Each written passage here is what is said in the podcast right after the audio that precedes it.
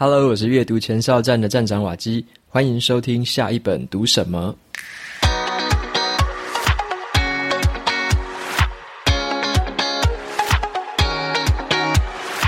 今天我想要跟大家分享的这本书，它的书名叫做《如何改变一个人》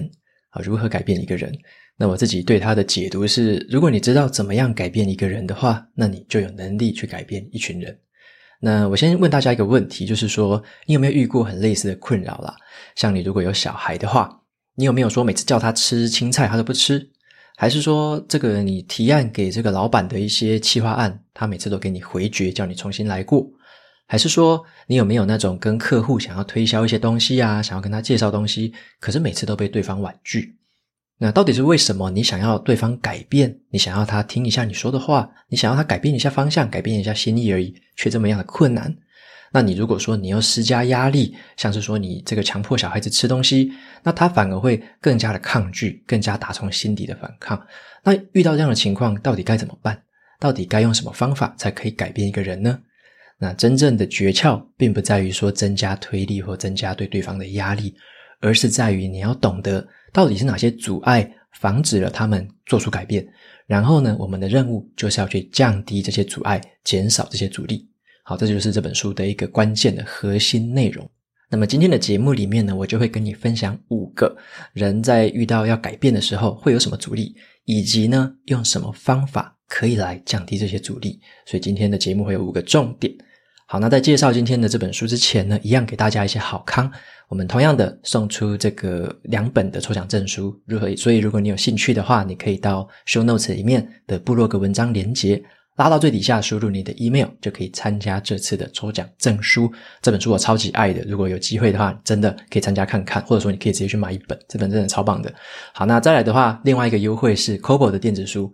那这个电子书一样是七折的折扣码，那它的折扣码是叫做 Waki Change。W A K I C H A N G E，那 Waki Change，你输入这个折扣码就可以结账的时候折七折的优惠。好，那再来的话就是介绍一下这本书的内容了。这本书的作者是谁呢？他是华顿商学院专门在教行销学的这个教授，他的名字叫做这个 Jonah Berger，约拿伯格。好，Jonah Berger，他专门在研究就是说人类的行为怎么样改变。然后呢，社会是不是有对人们人们造成什么影响？然后口耳相传的效应到底是什么？以及呢，产品跟这些点子之所以会在社会上流行开来的这个原因。好，那他在这里边书里面呢，就介绍了这个刚刚有讲的五个会阻止人们做出改变的这个关键的障碍，然后还在书里面教我们说要用哪些策略，用哪些小技巧来克服这些障碍，或者说减少这些障碍，让人们真正的做出改变。好，他举了一个非常生动的例子。这个例子叫做有点像是化学界大家会常听到的一个东西，叫做催化剂。好，我们知道说你要让一个化学反应去这个展开来，有两种方法嘛。一种方法是可能是施加压力，可能是提高温度，好让这个反应可以发生。这种是大家常见的想法，很直觉的就会想到这种方法。可是另外一个方法是同样的压力，同样的温度之下。加了一个化学物质，也就是催化剂，你就可以让它降低原本它要发生这个化学变化的这个能量。降低了这个能量之后，用更低的能量就可以促成改变。所以这本书里面就是引用了这个化学的这个观念来说明说，要让人发生改变，其实呢，你有另外一个方面的这个做法，与其施加压力，倒不如去降低那一些。就是阻挡着人们不愿意改变的阻力，所以减少阻力是这本书里面最核心的这个关键。好，那这里这里面呢，他就讲了这个五个方法，我分别介绍一下哈。那呃，我先讲一下这本书的这个书名好了。其实它的英文原文书名就非常中肯的讲，就是表达了这件事情。英文书名叫做 Catalyst，英文就是催化剂，所以这本书的英文名字其实叫做催化剂。那只是中文把它翻成了如何改变一个人。那我原本在读这本书的时候，我是先听英文版的 Audible 有声书。那听完之后觉得非常有趣，后来才发现这本书其实诶真的也有中文版，所以后来也找了中文版来读。然后后来我是读了第二遍，才整理出了今天跟大家分享的这些内容。好，那刚刚又讲到了这个五个阻碍，分别是什么阻碍会让人们不愿意改变的？第一个就是人们会发自内心的产生抗拒。然后呢，第二个是人们会有一种必走自珍的现象，就是会怀旧啦，不愿意改变。那第三个是人们会对很多的改变之间有距离，这种距离很遥远的时候，我们就不愿意去改变。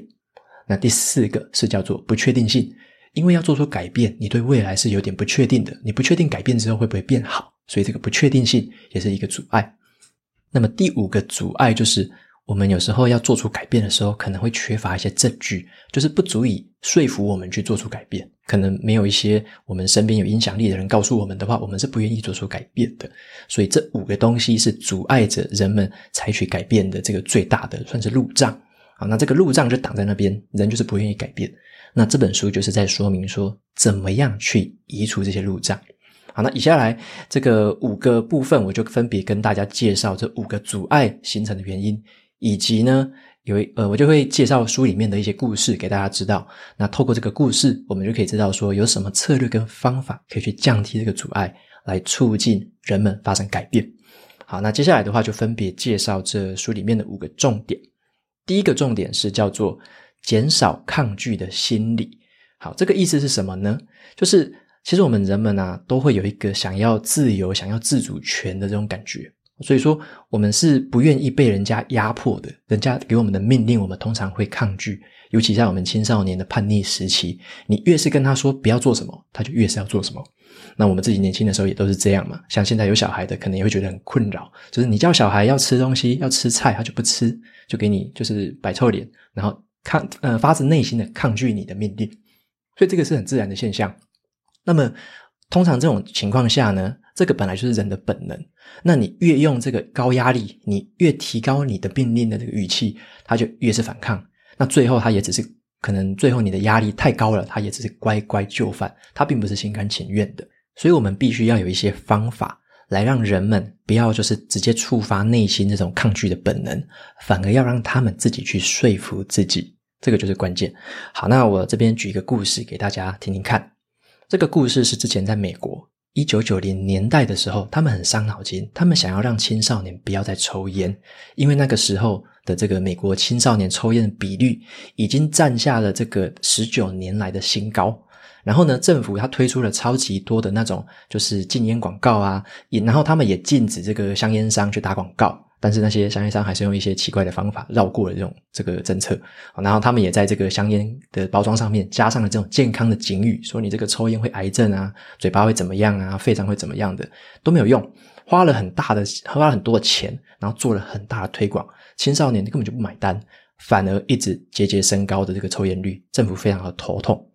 然后他们后来呢，就是想出了一个这个点子，好让这个有一个叫做查查克沃夫的这个人，然后他去想出了一个点子。他说：“不要再去告诉青少年说不要抽烟了，你一直禁止他是没有用的。他们打自心里的抗拒这个命令。”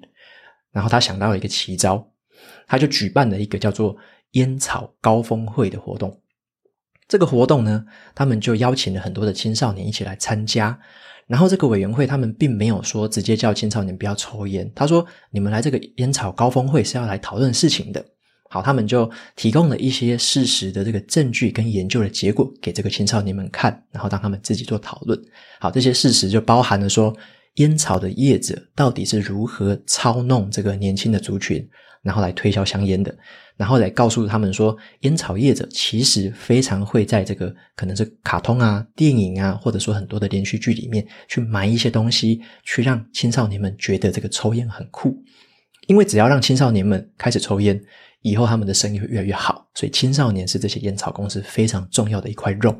所以他们就把这些事实陈述给他们，然后也告诉他们说，其实媒体也在配合烟草公司做这样的事情。他们就只是把这些事实跟报道，还有这些研究的数据摊给年轻人看，让他们一群人自己讨论说：“那你们决定怎么做？”好，那这些年轻人讨论之后，当然他们会觉得有点气愤，觉得有点不公平。怎么他们这些烟草公司啊，跟媒体有这么大的资源，但是用来用来操弄我们的心理？好，他们最后就想出了一个策略。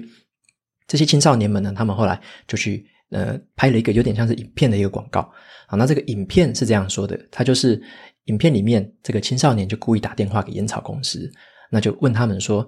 诶，请问这个烟草公司的负责人啊，你们虽然说很在乎这个，口口声声说很在乎年轻人的健康，但是你们还是跟媒体在做这一些这个操弄我们人心的那种事情，然后还就是有点像说在很多媒体啊、很多广告里面埋入这种抽烟是很酷的这种概念。为什么你们要这么做？那就会发现说，这个烟草公司的负责人其实都会就是三缄其口，然后躲东躲西的，就说：“诶，其实没有这样啊。”然后就一直打圆场。好，他们就拍了这样一系列的广告，去让这个。听看广告的人知道说，看影片的人知道说，诶，其实背后是有这样的操弄真的在发生的，所以他们就开始推动了这样的广告出来。然后后来，你你看哦，让青少年们自己决定怎么做之后，他们想出了这个策略，做出这样一系列的活动。后来。美国青少年的比例开始大幅的下降，在推广的期间下降了百分之七十五，甚至最后烟草公司超级不爽的，还提起诉讼，直接告这些活动的这个举办人，说你不能再告，不能再办这些活动了，影响我们的利润，所以很很有效，非常有效的一个方法。所以这个研究就告诉我们了，人是很需要自主跟这个自由感的。当我们掌控到这种自主的感觉，我们就会知道说我们不喜欢任由别人摆布。那么我们会我们会喜欢自己做出来的决定，所以你看，青少年讨论完之后，自己做出来的决定，也让其他那个青少年慢慢的被影响。那么我们就把这样的逻辑放到我们的生活当中，你要怎么让你的小孩子吃菜呢？你就不要去跟他命令啊，不要说给我吃这个，一定要给我吃这个，不然我就打你。你说这样子，他就越反抗。反而你可以给他选项，你可以说：咦，你想要吃这个花椰菜呢，还是胡萝卜呢？挑一个好不好？好，那他这个时候你给他选项。他有时候那个脑袋的回路就马上错乱，他就说：“哦，你给我选，那我就选其中一个吧。”他选了那个之后，他会心甘情愿的吃，因为那是他自己选的。所以你要给这些小孩子选项，就像你给老板这个提案的时候也是一样，你不要只给老板一个提案，通常会被打枪，他会这边挑挑缺点，这个东挑西挑的。你给他两到三个提案，列出彼此的优缺点。好，他会用一个哦很宏观的角度挑完之后跟你说，哎，你就挑这个吧。我以我的大局观来看，这个这个准没错。那你给他挑了之后，这个是老板自己决定的嘛？那他会觉得自己很英明，因为他挑了一个这个优缺点比较之后最厉害的一个选项。所以你让老板觉得自己很厉害，结果没想到是你自己这个提供选项啊做出来的这个优劣分析引导出来的结果。好，那这个就是有点像是一个技巧了。你这个提案的时候也是一样，给选项。然后你叫别人想要让他吃菜啊，让他做什么事情的时候，给选项，让他自己选。这个时候通常会有更好的这个效果，减少对方抗拒的心理，自己说服自己做出选择。好，那再来的话，讲第二个重点，第二个是要减少一个叫做敝帚自珍的现象。那这个敝帚自珍是怎么样？听起来有点难懂，但是说白话文一点，就是说我们人们呢常常会觉得说，要做出改变的时候，不如那种多一事不如少一事啦，就是不要让我改变嘛，我用旧的方法做事情就好了。或者说我用习惯了这个旧的软体，你就不要让我再改新软体了。我们很习惯用旧的东西，很习惯维持现况。那这个像是你如果说有买屋子的人，你的屋子住久了，你也会觉得说这个价钱应该是可以卖很好的，因为我自己住久了，我很喜欢这个屋子。但是它的市场价格可能是比较低的，所以我们会有这种很喜欢自己旧的东西，很喜欢自己。如果说你买的东西啊，你拥有的东西，你都会觉得是比较好的，很不想要改变。好，这个就是必走自珍的现象。那重点就是要怎么样让这样子一个人的心态去改变呢？重点就是在于你要凸显出说，如果你现在不采取改变，你未来的损失可能会更多。这种感觉，你凸显出这种感觉的话，对方才会开始这个脑袋的回路改变，开始去想别的事情。那这边就举一个很经典的英国脱欧的这个例子给大家参考看看。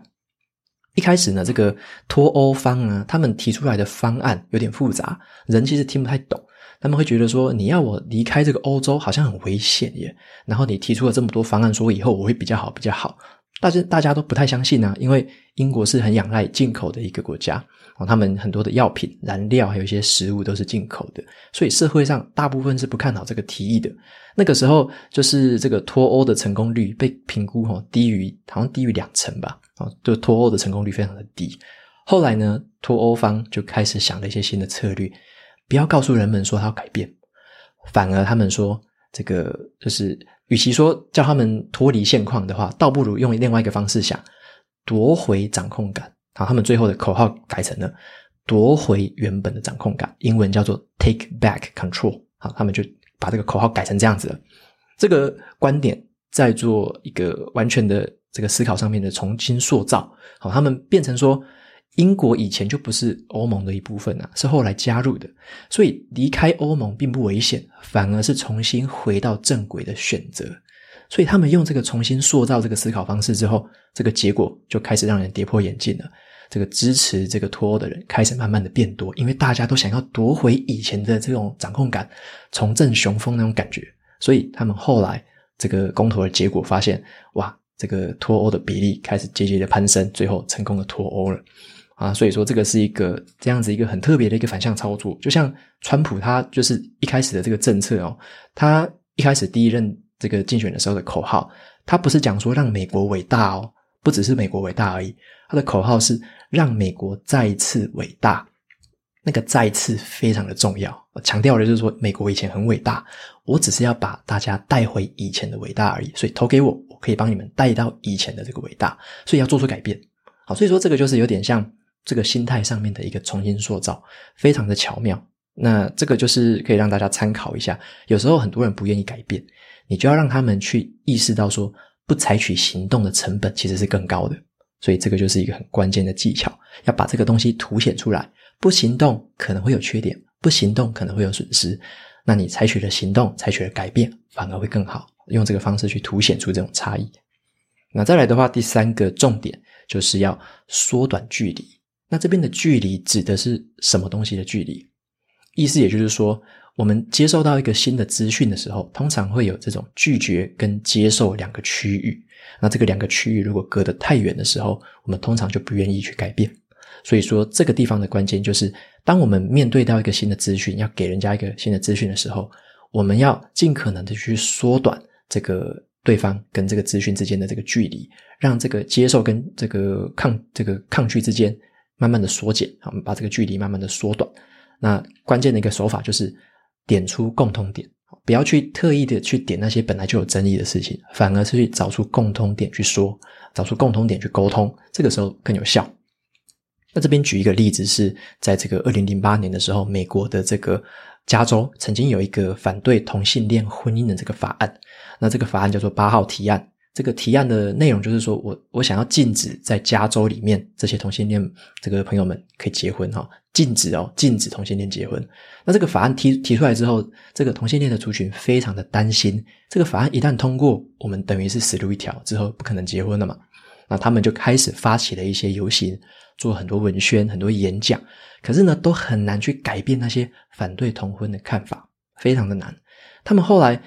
就是改变了策略，他们说，与其这样子一直去宣传，一直去讲文宣，那倒不如我们去倾听看看那些反对同性恋婚姻的人，他们到底心里在想什么，他们到底怎么说的。所以呢，他们就做了一件事情，他们找了一万五千人，好，分别不同的访谈，哈，然后去访谈这些反对同性恋婚姻的人，去听他们怎么说。最后，他们把这个访谈的结果统整成了一套叫做深度游说的一个这个游说手法。深度游说，好，跟传统的这个游说方式不一样的是，传统的游说是说，你只是把资讯丢给别人，游说完之后，说完了，拍拍屁股就走了。但是深度游说是，除了有游说的这个内容之外，他还要倾听对方在说什么，彼此沟通，找出共同点。那有一个例子就是这样子，在书里面就提到啊，有一个人叫做维吉尼亚，那他是支持同性恋婚姻的这个团体，维吉尼亚，那他就去访问了一个南美的一个人，叫做这个古斯塔夫。古斯塔夫呢，开头就劈劈头就跟他说：“我们南美洲人是很不喜欢这种死娘炮的，就是讲的很难听，一开始非常的难听的这个话就出来。而且古斯塔夫还说，这个上帝把我们生下来，就是叫你喜欢男生就喜欢男生，喜欢女生就喜欢女生，你为什么要自己去选择呢？这个上帝生下来把你生下来就是这样子啦。那这个维吉尼亚听到的时候，他并不气愤，他很和缓的跟他说：其实呢，身为同性恋是天生下来。”就是身为同性恋，并不是我自己选择的，我没办法选择，这个是天生的。好，那沟通完之后呢，这个维吉尼亚就慢慢的跟他说，他对他的另外这个同这个同性的另外一半是有很深的爱意，然后也跟他分享这些事情，他也邀请了古斯塔夫来说说看他跟他另外一半的伴侣如何相处。啊，那这个时候气氛和缓了一点，那古斯塔夫就开始聊了，说他平日啊就是帮他这个已经失去行动能力的太太去洗澡。然后古斯塔夫也愿意为对方做一切的事情，然后古斯塔夫最后也说，其实是上帝啦，让我有能力去爱着一个失去行动能力的人。那到头来，他也开始认识到了，爱才是真正重要的事情。好，那维吉尼亚也表示说很有同感，因为真的是对对方的爱啊，所以说他们在这个上面找到的共同点，都是对于这个伴侣，对于对方的爱的这个连结，所以他们建立了一个很深层的连结之后，这个维吉尼亚慢慢的才聊到说，法律可以如何去保障彼此对于对方的爱，保障婚姻，让对方让双方都有这样子的一个安全感，所以他慢慢的才聊到这些东西，最后呢，古斯塔夫。慢慢的改变了哈，松动了自己原本的立场，他愿意去投票反对那个法案。最后呢，这个深度游说慢慢的影响力发挥了效果，扩散开来，让最后美国人应该是渐渐的改变了这个对同性恋的抱持这个态度，然后也让这个同性恋婚姻在最后也终于法案拍板定案可以成立。好，那我们可以发现，就是说这个深度游说这个技巧，其实呢是找出一个方法，就是说让别人去。你并不是说让对方去想象自己变成同性恋的感觉哦，这个并没有用，反而是让对方去回想起类似的感受，类似的感受，像是呃，你爱人，好，对方也会有爱人的时刻嘛，那就让对方想起类似的感受就好了。所以这个是一个很特别的技巧，不要去找原本有争议的地方，去找你们两者之间的共通点，从共通点出发，对方才可能比较有可能性去了解你在想什么，对，跟你产生共鸣。然后甚至有可能带着别人一起改变，好，所以说这个就是缩短距离的一个很重要的诀窍。不要去刻意的去触碰争议点，反而是去寻找共同点来做沟通。再来要分享的第四个重点叫做降低不确定性。好，因为人们在做出任何一个改变的时候，通常会有很高的不确定性，我们应该会心里面很怀疑说，改变之后真的会比较好吗？那这个想法就会阻碍着你。你如果不确定、有疑惑，你就不愿意改变嘛。所以这种不确定性是非常大的一个杀手。那我们举一个例子来看看，有什么方法来克服、来降低这些不确定性。好，然后让我们回到这个一九九八年的这个时候哈，那个时候其实网络的购物还不盛行，那时候电子商务还没有那么样的发达。但是那时候有一个人，他叫做尼克·史文莫恩啊，他曾经去有一个想法说。我能不能在网络上面卖鞋子？那时候他跟亚马逊的想法有点像哦。亚马逊是卖书，那这个人他是想说能不能卖鞋子？那他就架了一个网站，叫做 Shoe Site，就是卖鞋子的网站啊，Shoe Site。那么人们其实上了那个网站之后，不太想要买鞋子，那生意越来越差，后来甚至快要差点破产。后来才发现说，他调查之后才发现，原来人们并不放心在网络上面买鞋子，因为。我在网络上买了鞋子，我要付运费，结果运到我家之后，我才发现不合脚，哇，那我还要退费，还得付钱，这个一来一往的这个成本太高了，很多的不确定性在这个里面，所以最后呢，他们的资金已经快要就是耗尽了。那这个尼克他就想出了一个方法，他就说：“好吧，那我们就破釜沉舟做一件事情，我们把免费呃运费全部取消，无论是这个送到客户的，或者说退货退货退回来的，全部取消运费，免运费。”那那时候简直是大家觉得不可思议啊！因为你免运费等于是你赔钱在做生意嘛。但是呢，很让人惊喜的是，后来的业绩反而扶摇直上。好，是什么样的原因造成的这个现象？他们后来发现哦，这个顾客在网络上买鞋子，因为你免运费嘛，所以他们开始一次买两到三双不同尺寸的鞋子买回去，然后穿一个合脚的之后，把其他不合脚的退回来。这个过程中完全都不用运费。所以客户开始这样买鞋子，那就很像是你在这个实体店面穿鞋子一样嘛。你可以买回来试穿，然后不合脚的退回去。所以他们购物的心态跟方式开始改变了。那这个就是免运费的策略，消除了不确定性的一个最好的运用。那最后还有很有趣的，人们不只是买一次，呃，买一种款式的鞋子，人们开始买越来越多款式的鞋子。因为我可以看到很多鞋子在我身脚上穿一穿，然后合脚不合脚，然后开始就是不喜欢的再退嘛，不合脚的再退。那甚至其实买回来也不一定全部会退哦，因为有时候你穿一穿觉得这个鞋子很喜欢，刚好符合我另外一个家人或朋友的 size，我就留下来。所以反而是这个购物的这样子的鞋子的数量越来越多，这个业绩越来越好。那这个公司呢，后来改名字叫做。Zap 呃 Zappos Z A P P O S 有买过的朋友应该知道 Zappos 现在是网络上非常大的一个，除了卖鞋子之外，也卖衣服啊，卖一堆有的没有的这样子一个一个很大的网络零售商。好，那所以说这个策略就就生效了。好，那就是降低了人们对于这个网络购物的不确定性。那还有其他很多例子了，像是一些什么免费增值啊，像这个 Dropbox。或者是 Spotify 这样的服务，一开始让你免费用。那后来呢，你如果说想要付费，就可以得到一些比较 premium 的一些进阶的服务，都是很类似的做法。先降低你的不确定性，后来你可能才会掏腰包，然后去买他们的服务，买他们产品。好，那这个就是降低不确定性的这种应用方式。那再来第五个，最后一个重点，就叫做提供佐证啊，提供佐证。那是什么意思呢？有时候呢，当你上面的那些步骤都做完之后，发现对方好像还是没有买单，那该怎么办呢？其实有时候我们人类会需要一些更多的证据来证明啊，尤其是如果你身边的朋友跟你说这个产品很好用，这个改变是很好的，那这个朋友如果你很相信他，你就会愿意相信这个改变可能是对你有帮助的。所以要提供一些对对方具有影响力的证据来当做你的援军。好，那这个地方有一个实验曾经被这个学者做过，非常的好玩。这个实验是在澳洲的这个这个地方做的。好，他们在这个大学生的这个族群里面找了一群人来当做这个实验者。那这个实验是在测试说人们如何去回应这个听到的这个音效。他们就让这个 A、B 两组的学生啊戴上耳机去听一个已经录制好的这个喜剧的这个录音内容。好，那 A 组的学生呢，单纯就是听这个录音内容而已，没有其他任何的新的音效，就单纯听这个喜剧。但是 B 组的学生呢，被加入了一些罐头笑声，好，就是说有一些好笑的桥段，就有一个罐头笑声突然就会跑出来。那结果发现，当然很明显嘛，有罐头笑声的那一组，这个 B 组的学生笑的比较多，因为你听到别人在笑的时候，你就会更容易笑。那他们做了第二个阶段的实验，更有趣了。同样的是 A、B 两组的学生，那这个时候呢，都加入了一模一样的罐头音效哦，都有这个罐头音效的笑声。可是他们提前告诉这两组学生的这个内容不一样哈。他告诉 A 组的学生说：“诶，这个你等一下听到的这些笑声，来自于跟你同一所大学的人，是从他们的身上录起来的。好，所以说是跟你同一组的人笑出来的声音。接下来他们就告诉 B 组的学生说：你们等一下听到的罐头笑声哦，是从你们就是你你可能会支持球队嘛，那是跟你支持不一样球队的那一组人好录出来的声音。好，那那是那一组球队支持者的这个笑声。好，那。”提前告诉他们这个资讯之后，也开开始开始让他们听，哈，一样是听喜剧，一样是有罐头笑声。后来发现 A 组笑得很开心，因为他们以为笑的人跟他们是同一个大学的人，但是 B 组的人几乎是听到那些笑声之后，其实没有什么笑，跟完全没有听罐头笑声的时候的情况是一样的，所以他们觉得说那个笑声是非我族类的人，跟我不不相干嘛，所以这个现象就很有趣了。